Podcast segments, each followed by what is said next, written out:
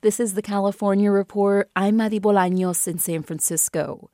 Seven California Highway Patrol officers are facing involuntary manslaughter charges after a suspected DUI driver died while in their custody in Los Angeles County. LA County District Attorney George Gascon says video shows the officers trying to restrain Edward Bronstein in March of 2020 at the CHP station forcibly pressing their knees against his legs and neck. Mr. Bronstein screams, I can't breathe, over and over and pleads for help while officers continue to restrain him and even demanding that he stop yelling. Mr. Bronstein's shrieks get softer until he is silent. Gascon said several minutes passed before officers attempted CPR to try to revive Bronstein. The seven officers have been placed on administrative leave. The Shasta County Board of Supervisors will replace voting equipment targeted by former President Trump and others, promoting the lie that the 2020 election was stolen. KQED politics editor Scott Shafer reports. Earlier this year, Shasta County supervisors discussed ending their contract for voting machines with Dominion. That's the company cited by 2020 election conspiracy theorists. Tuesday, the board confirmed it would sever ties with them and move to a hand counting of ballots. County Elections Chief Kathy Darling Allen expressed frustration with the idea of using citizens to count ballots. I don't have any desire to use volunteers. We need to background check folks, we need to fingerprint them if you want to increase voter trust, then we need to vet the folks who are touching the ballot. Allen and others say there's no evidence of any problem with Dominion machines, which are used in 40 of California's 58 counties. Left unanswered is how voters with disabilities who need special equipment to cast a ballot securely and privately will have their right to vote protected. Disability rights advocates are keeping a close eye on what Shasta County does and could end up filing a lawsuit against the new policy. For the California Report, I'm Scott Shafer. Housing advocates say landlords have been taking advantage of a loophole in California's Tenant Protection Act to kick renters out. Lawmakers passed the landmark legislation in 2019 to keep tenants in their homes.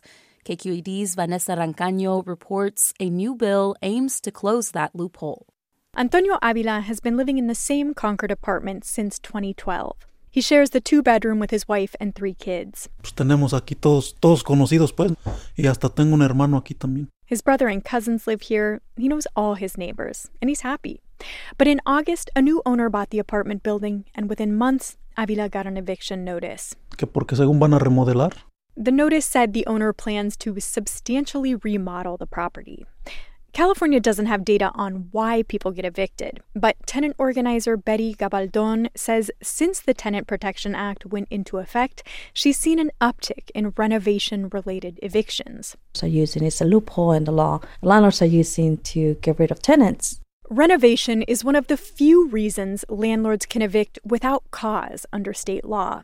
But she says there's no accountability to make sure landlords follow through. Under the law, renovations must be major enough to require permits. But in Avila's case, the city says no permit has been filed. Representatives for his landlord say they'll start that process once they hire contractors. But Gabaldon's experience with other tenants makes her skeptical. It's because the substantial renovations really don't happen. They buy it, kick everybody out, put a little bit of paint on it, and then re rent. Leah Simon Weisberg is the legal director for the Alliance of Californians for Community Empowerment Institute. She says claiming they're renovating also allows landlords to get around the state's 10% cap on annual rent increases. It's a real problem. Displacement should not be at the core of a person's business model. In Avila's case, his property manager says she offered him another apartment in a town 30 minutes away for $500 more a month. He turned her down because he wants to stay in Concord, close to his family and his job. Tenants' rights organizations say these so called renovictions are happening around the state. Now, they've helped come up with a proposal to crack down on them. State Senator Maria Elena Durazo announced the legislation, SB 567, in mid March. We have to close the loopholes for landlords to evict people. She's calling it the Homelessness Prevention Act. So we can't let families get pushed out on the streets. Under the bill, tenants would get a relocation payment or be allowed to return to their homes after the renovation at the same rent. Simon Weisberg says that cuts off the financial incentive to exploit renovations. Then landlords will only do it where they need to do it, not as a business model. The bill would also lower the state rent cap from 10 to 5%, expand the number of Californians covered by that cap, and place other restrictions on evictions. Earl Vaughn, president of the California Rental Housing Association, says the 2019 law was a long negotiated compromise. This was a bill that was supposed to be fair to both the landlords and the tenants, allowing landlords to at least have a way to, you know, raise the rent so we could maintain our properties. He says property owners need to raise rents to deal with the impacts of inflation and COVID eviction moratoriums. How are we supposed to absorb these kinds of costs? Antonio Avila is asking himself a similar question as he prepares to move his family into a new apartment in Concord that's going to cost him $400 more a month. Están aumentando las rentas y los salarios no se los quieren aumentar. ¿De dónde va a sacar uno para estar pagando? Rents go up, but salaries don't, he says. He's been working at a market for over six years and makes $16 an hour, just over minimum wage. He says he'll find another job at night to afford the increase. For the California Report, I'm Vanessa Rancaño in Concord. Support for the California Report comes from Guideline. Their automated 401k plans can be set up in 20 minutes. More at guideline.com/ca. Guideline, the California way to 401k. Hint fruit infused water in over 25 flavors like watermelon, pineapple, and blackberry. No sweeteners, no calories. In stores or delivered from drinkhint.com. And Eric and Wendy Schmidt, whose philanthropy includes 11th Hour Racing, working to connect sustainability with sport to help restore ocean health. On the web at 11thhourracing.org. And that's the California Report for Thursday, March 30th. We're a production of KQED Public Radio. I'm your host, Madi Bolaños. Thanks for listening and have a great day.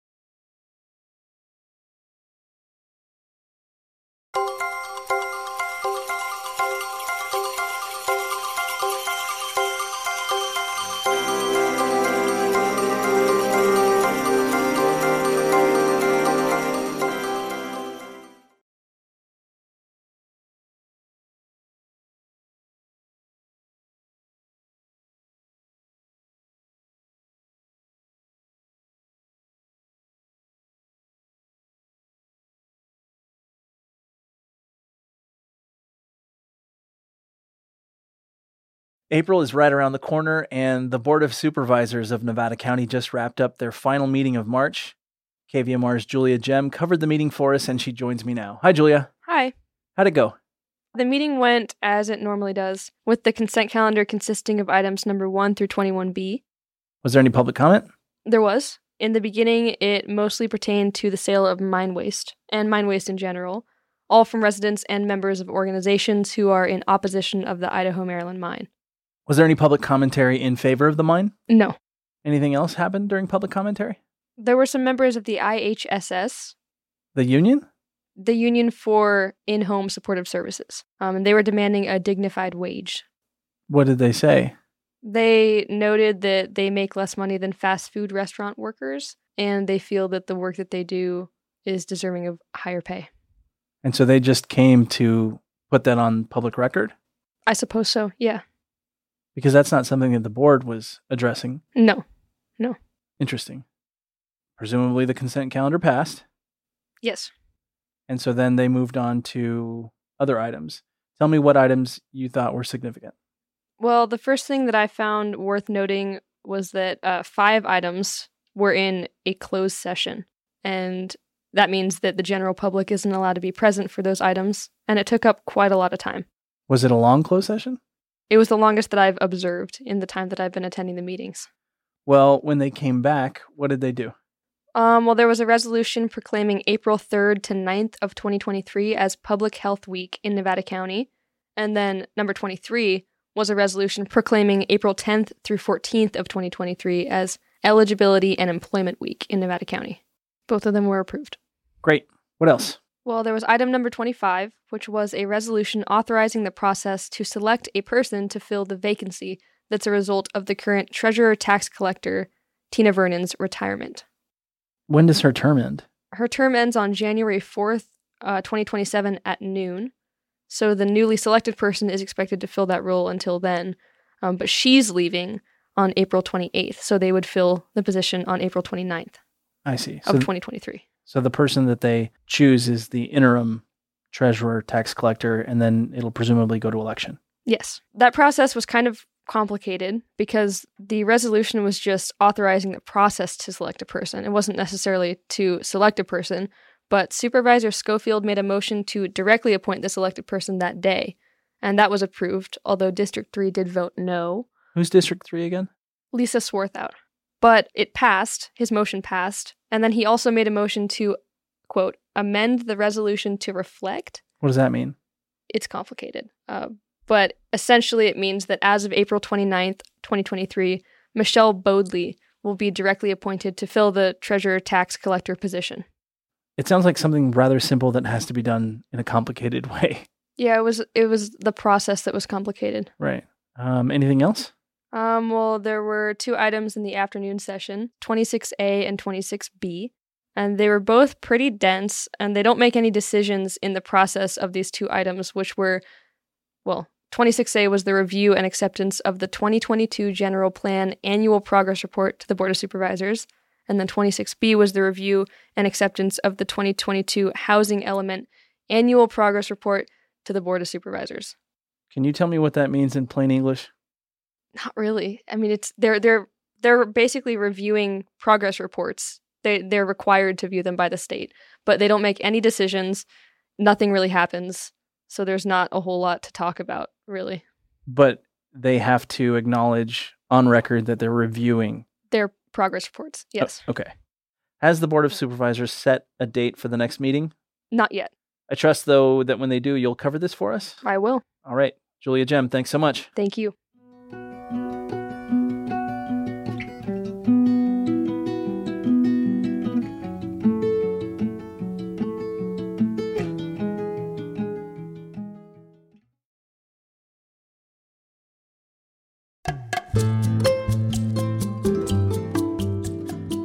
Molly Fisk Observations from a Working Poet. Well, I'm in a bad mood. For no clear reason.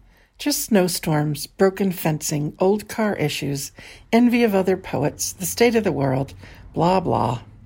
It's all so boring I can't stand to think about it. And despite being an Olympic caliber whiner, I'm not going to say another word.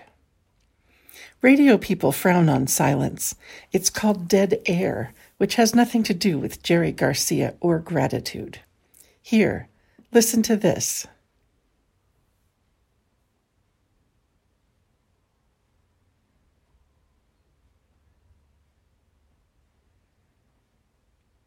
I was counting to 10 in my head. When your medium is sound, removing it seems abnormal, even terrible.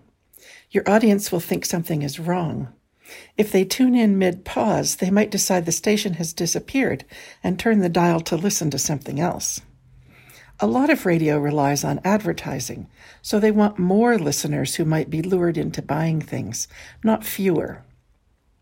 Our outfit, KVMR, 89.5 FM, Nevada City, has some excellent underwriters, but we rely on listeners for much of our support. And I think you, those darlings at home or in your car, are both smart and adventurous. A little silence doesn't throw you. You're here for other things besides commerce. I mean, why else would you put up with a poet's opinions for 17 years? You may or may not recall that April is National Poetry Month. Starting on Saturday, there will be many poetical events in Nevada County and beyond if you need a fix. And I'll be reading you poems every Thursday night on this here station, starting now with Collective Nouns for Humans in the Wild by Colorado writer Kathy Fish. Remember, what I say here is my own individual opinion, and don't blame anybody else for it. After you hear this, maybe offer yourself a little extra silence. Collective nouns for humans in the wild. A group of grandmothers is a tapestry. A group of toddlers, a jubilance. See also a bewailing. A group of librarians is an enlightenment. A group of visual artists is a bioluminescence. A group of short story writers is a Flannery. A group of musicians is a band. A resplendence of poets. A beacon of scientists. A raft of social workers. A group of first responders is a valiance. A group of peaceful protesters is a dream. A group of special education teachers is a transcendence. A group of neonatal ICU nurses is a divinity. A group of hospice workers, a grace. Humans in the wild, gathered and feeling good, previously an exhilaration, now a target. A target of concert goers, a target of moviegoers, a target of dancers. A group of school children is a target.